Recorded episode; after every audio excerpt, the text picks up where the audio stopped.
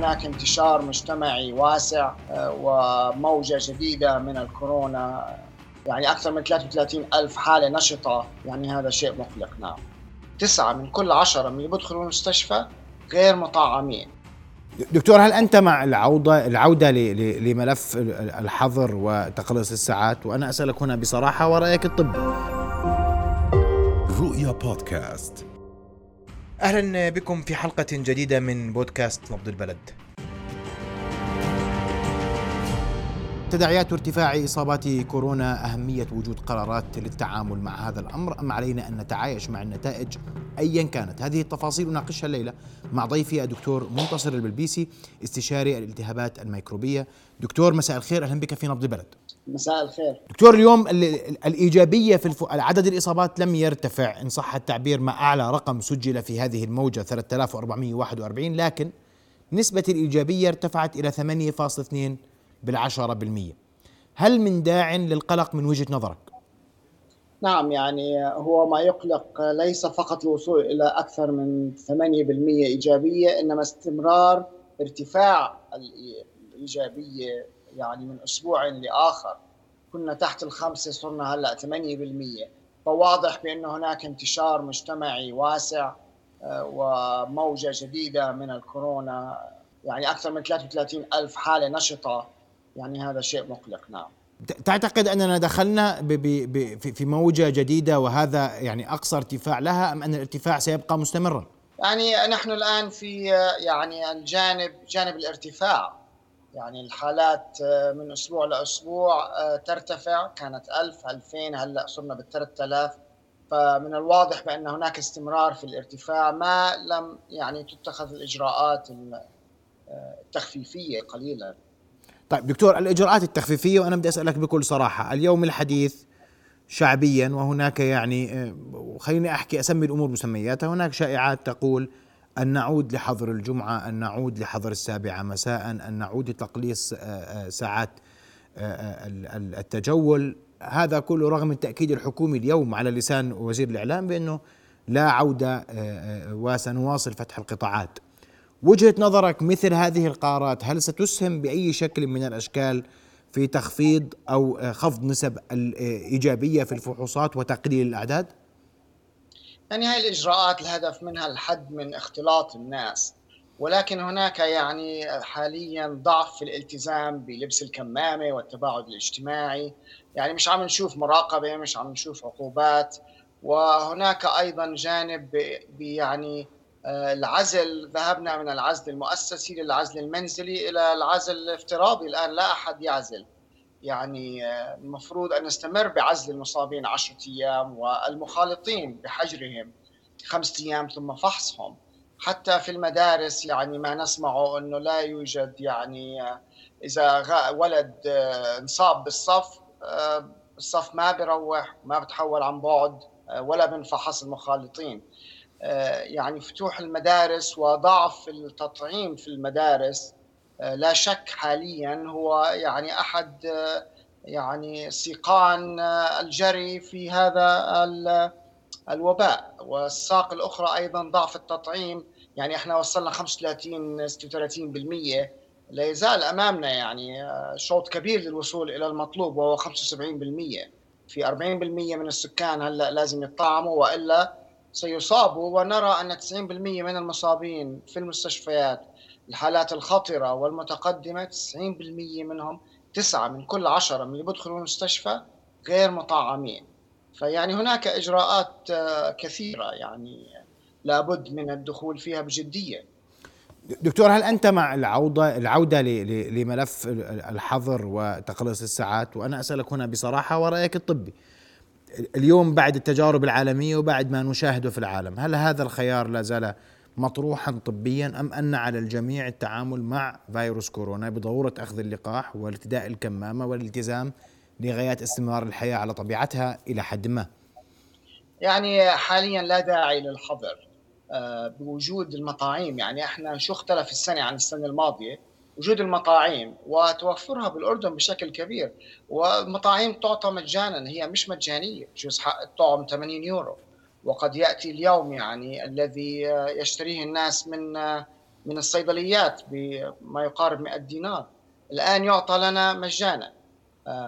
فتوفر مطاعيم ممتازة فعاليتها عالية حتى توفر مطاعيم للجرعة الثالثة المدعمة التي أدعو كل الناس أنهم يأخذوها اللي طعموا. وأيضا أدعو من لم يأخذ الطعم أن يسارع بأخذ الطعم. وأن يعطوا أطفال الأطفال من سن 12 سنة وطالع أثبتت الدراسات بأنه مسموح تطعيمهم وآمن وتطعيمهم مفيد جدا. هدول بيروحوا على البيوت بيختلطوا بأهاليهم بالمدرسة بيختلطوا اختلاط يعني مع زملائهم. فحرام يعني ليش إحنا بدنا نضحي في أولادنا؟ آه، يعني هذه السن هي التي تأخذ تأخذ المطاعيم عادة. فلا بد يعني من اتخاذ خطوات مثلا. يعني ما فيش مدرسة بتقبل طفل مش مطعم ضد الحصبة أو ضد أبو دغيم. فيعني ممكن جدا إجراء يعني آه، تطعيم كل أطفال المدارس من سن 12 ل 18 أسبوعين ثلاثة. هاي إجراءات ستحد يعني من من الارتفاع. لكن دكتور اسمح لي أقاطعك. هناك من يقول أن هذا خيار ولي الأمر. وولي الأمر له الحق بالاختيار، إذا في أولياء أمور مش ماخذين اللقاح كيف نجبر الأبناء أو كيف نقيم حملة للتطعيم في المدارس؟ وتكون إلزامية كحملة التطعيم الإلزامية الموجودة في في في السنوات الأولى للأطفال. نعم. هي نفس الفكرة يعني إلزامية المطاعيم في السنوات الأولى لأنها تشكل خطر على الصحة العامة. آه، وإحنا لما كنا صغار في المدارس علمونا أنه تنتهي حريتك عندما تبدأ حرية الآخرين. فالمشكلة بهذا المرض أنه معدي للجميع والفئة المستهدفة هي الجميع الفيروس يستهدف الجميع. فيعني آه، ما حدا رح يلزم حدا ولكن النصيحة الطبية للجميع أن يأخذ المطاعيم بأسرع وقت ممكن وأن لا يحرم أطفاله من الفرصة بأخذ المطاعيم. هناك ملايين الأطفال بأفريقيا وأماكن أخرى ليس لديهم الفرصة للتطعيم. إحنا لدينا الفرصة وعلينا أن نستغلها وأن نستغلها الآن. طيب دكتور اليوم وأنا بدي أسألك سؤال صريح وواضح. اليوم الحديث عن أنه لا, لا, لا هناك ضرورة لإلزامية اللقاح. تتفق تختلف مع ذلك؟ أنا أتفق مع ذلك يعني لأنه صارت الحالات تهدد يعني استمرارية التعليم استمرارية الحياة بطبيعتها الخسائر يعني التجارية والاقتصادية الكبيرة وقبل كل هذا يعني الوفيات يعني رحم الله 11 ألف واحد توفوا. حاليا يعني 730 مريض يرقدون على سرير الشفاء بإذن الله في العناية المركزة. ونسبة الوفيات هنا كبيرة. فيعني يعني آن الأوان بأن يعني نوازن الأمور آه، بإلزامية التطعيم. يعني إذا لم نلزم الناس بالمطاعيم الآن فمتى؟ طيب هناك من يقول أنه يعني لابد لنا أن نستقي من تجارب العالم النمسا حظرت كل من لم يتلقى اللقاح تؤيد ذلك؟ حتى لا يكون يعني هناك إغلاق شامل وإغلاق كامل وعودة للحظر الذي قلت أن لا داعي للعودة له اليوم. نعم.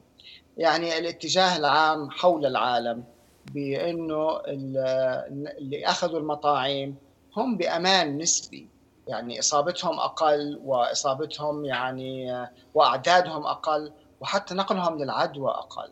كمية الفيروس اللي إذا انصابوا بتطلع أقل لكنهم معديين طبعا وعليهم أن يعزلوا أنفسهم إذا أصيبوا. الناس اللي مش مطعمين يعني حول العالم حتى بجوز الطيران يصير لا يسمح بالمش مطعمين آه، يعني لنقتنع بأن هذا هو القادم ونأخذ المطاعيم الآن ونحمي أنفسنا. ونحمي أهلنا وجيراننا وطلابنا إلى آخره. طيب دكتور اسمح لي أظني في, في ذات السياق. واليوم بنقول إنه هذه الموجة لا تزال في تصاعد. وكان لدينا دراسات تقول أن الأرقام سترتفع من 2500 3000 واليوم نحن نتجاوز هذا الرقم. هل نتوقع المزيد والمزيد من الارتفاع في الإصابات في الفترة القادمة أم أن ما تم من إجراءات منع بيوت عزاء وجملة الإجراءات الحكومية إعادة متابعة من هم معزولون؟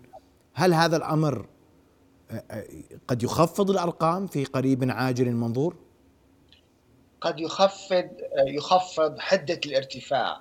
مشكلة هذا الوباء إنه يرتفع بشكل تصاعدي مش بشكل ثابت. آه، فالآن هو ماشي يعني على هدوء. 2000 3000 فجأة حنلاقيه طلع صار 5 و6 و7000 هلأ لو ضل على نفس الوتيرة الحالية بعد أسبوعين راح يصير عندنا 70000 حالة نشط. يعني الأمور ومررنا بهذه التجربة. بسرعة يعني يخطف آه، الأمور الفيروس وينتشر. فيعني لابد من الجدية الآن. كلما تأخرنا في الإجراءات كلما كانت آه، كان الوباء آه، أسوأ وكانت الأرقام أعلى. صحيح في ناس كثير مطعمين بس اللي مش مطعمين هن اللي راح يدخلون المستشفيات هن اللي راح يموتوا. 43% نسبة إشغال يعني غرف العناية المركزة في إقليم الشمال. 43% يعني قرب على 50 فيعني لا نتجاهل وندفن آه، رؤوسنا في الرمال. هو موجود وينتشر ويزيد وراح يوصل ل 5000 و 6000 نأمل الا يصل إلى أعلى من هذا. طيب دكتور أنت طبيب وتعالج مرضى كورونا. وأنا هون بدي أسألك هل لمست هذا هذا يعني هل لمست عند الناس وعي ندم بعد نعم الإصابة؟ هناك نعم هناك كثير من الندم آه، وخصوصا بين أهالي المريض آه، يا ريته الطعم. المريض نفسه بقول له طب أعطيني دكتور الطعم هلأ. لكن لا ينفع الطعم بعد وصول الفيروس إلى الرئة. يعني اللي بوقع بالبير صعب إنه يطلع. وخصوصا الآن يعني ما عندنا هذيك الأدوية القوية. يعني قرأنا عن دوايين واحد ل إن إس دي وواحد لفايزر. ممكن نحارب فيهم آه، ونعطيهم للي بينصابوا بس لسه ما وصلوا للأردن. وهم في مرحلة التسجيل ولن يصلوا قبل شهر اثنين أو ثلاثة. فالآن يعني حتى نحن كأطباء الأسلحة المعتادة في أيدينا آه، غيرت غير ذي فائدة. فيعني نأسف لدخول كل مريض للمستشفى نأسف لكل مريض يصيبه في تلف في الرئة وتليف في الرئة ويفقد القدرة على امتصاص الأكسجين ويتوفى آه، بسبب إنه ما أخذ الطعم أو ما صح له الفرصة. طيب دكتور وأيضا من باب الحرص على الناس كان الحديث عن الكمامة ثم الكمامة ثم الكمامة ثم التباعد ثم التعقيم ثم التعقيم. واليوم هناك من يقول أنا في مقتبل العمر وإن أصابتني كورونا أنا سأخرج منها سالما معافى لأنه ما بتأثر على صغار السن بذلك الأثر على كبار السن. والبعض يقول أن هذا الأمر طبيا اليوم هناك دراسات تقول أن هناك أثار ما بعد الإصابة حتى لصغار السن. أسمع تعقيبك الطبي من خلال ملاحظتك الطبية المباشر. يعني ملاحظتي إننا بنصاب الشباب وثم بنصاب حدا من عائلتهم ولا سمح الله بموت الندم الشديد يعني اللي بيعيشوا فيه مدى الحياة. فيعني آه، لا تكن انانيا لأنك أنت بالعشرينات والثلاثينات آه، لأنه ما في واحد عم بيعيش لحاله. نحن مجتمع مترابط الكل مع أمه مع أبوه مع إخوانه آه، الأولاد في البيوت. يعني حفاظا على هاي يعني الطبيعة الاجتماعية الجميلة في حضارتنا. لابد انه كل شخص يحتاط بإنه ما ياخذ لبيته الفيروس. يعني جزء من التشاركية هاي إنه كل إنسان يعني يحمي أسرته من هذا. يعني لو كان الفيروس مرئيا لرأيت الناس يأخذوا الطعم فورا يعني ويلبسوا الكمامة باستمرار. فعلينا الآن يعني التأقلم بأنه هذا الفيروس غير مرئي ينتقل عبر الهواء. لبس الكمامة يحمي البس كمامتين إذا اقتضى الأمر. حتى لما بتحكي تليفون خليك لابس الكمامة. البسها يعني وغطي أنفك. الأنف والفم الاثنين لازم يتغطوا. تغطية واحد منهم لا يكفي. فيعني آه، الفيروس لا يرى بالعين المجردة لكنه ينتقل عبر الهواء. فيعني لنحافظ على صحتنا وصحة أحبابنا وأصدقائنا بأخذ المطاعيم ولبس الكمامة والتباعد. طيب ودكتور مرة أخرى أود أن أسمع تعقيبك فقط للضرورة على من يصاب. أنهى إصابته خرج سالما معافى من المرض بحمد الله لكن هناك آثار جانبية للإصابة بكورونا صحيح؟ غير صحيح. صحيح عم نشوف آه، والله الكثير من الحالات يعني في الكورونا هذا الطويل اللي بيصيبهم مثلا نوع من تشتت في الذاكرة آه، ضبابية في التفكير آه، آلام في الأعصاب ضعف في العضلات الرئتين تتأثر كثيرا يعني حتى اللي عم بيعيشوا عم ممكن إذا دخلوا ال ICU يصير عندهم تليف وبتضل الرئة محدودة في قدرتها على التنفس. آه، وحتى حالات الفطر الأسود يعني شفت لي فوق الخمس ست حالات من الفطر الأسود اللي هو يعني آه، يتكاثر في يعني الجيوب الانفيه للمريض. بسبب إنه أخذ كميات كبيرة من الكورتيزون بعد المرض وبتلاقيه بروح على البيت برجع بعد أسبوع أو أسبوعين بالفطر الأسود بهاجم عينيه بنعمى بوصل للدماغ وبموت. شفنا ما لا يقل يعني في حالات آه، موجودة من هذا الفطر وعلاجه محدود يعني نضطر نشيل العين أو نعمل جراحة للجيوب جراحة يعني قاسية. فهاي الآثار كلها حتى اللي بنفد من يعني الموت ممكن إنه يستمر معه للأسف يعني بنحكي هاي الأعراض أو ترجع تهاجمه آه، ويرجع يدخل المستشفى مرة ثانية. إضافة إلى ذلك يعني التخثر هذا الفيروس بيؤدي إلى حالة من التخثر في في الدم. في ناس سكر شريان الإجر واضطروا يفتحوا لهم إياه وفي ناس سكروا شرايين أو عفوا اورده الرئة وتوفوا إثر إثر ذلك أو صابتهم جلطات في الساقين. فكل هذه المضاعفات الخطيرة من هذا الفيروس يعني آه، نتفاداها بأخذ المطاعيم ولبس الكمامة آه، والتباعد. يعني هلأ وقت التباعد مش وقت يعني خلينا نحكي يعني بصراحة الحفلات والتجمعات. يعني حتى التعليم ما بدناش يتأثر التعليم الوجاهي يعني. ما صدقنا رجعوا الأطفال على المدارس. فتطعيمهم الآن أسبوعين ثلاثة من طاعم المدارس. بيستمروا بالتعليم في الشتاء بأمان. نعم أود أن أشكر كل الشكر دكتور منتصر البلبيسي آه، استشاري الالتهابات الميكروبية. تحدثت عن آه، لا داعي للحظر اليوم. الأصل في الجميع أخذ اللقاح اللقاح ثم اللقاح ثم اللقاح ومن بعده الكمامة الكمامة الكمامة ومن بعد الكمامة التباعد. آه، الاجتماعي والتعقيم كل هذا هو ما سيساهم في استمرارنا بفتحنا الحكومة أكدت اليوم بعيدا عن كل الشائعات التي تسمع هنا وهناك والبحث عن الشعبويات هنا وهناك لا عودة عن التعليم الوجاهي لا عودة عن فتح عن فتح القطاعات والمطلوب منا جميعا هو الالتزام حتى نستمر بحياتنا شبه الطبيعية التي لم تعد كما كانت طبعا ولكننا نرغب جميعا بأن تعود كما كانت وعليه وجب الالتزام. ثم الالتزام حتى نستمر قدما في العودة لها. رؤيا بودكاست.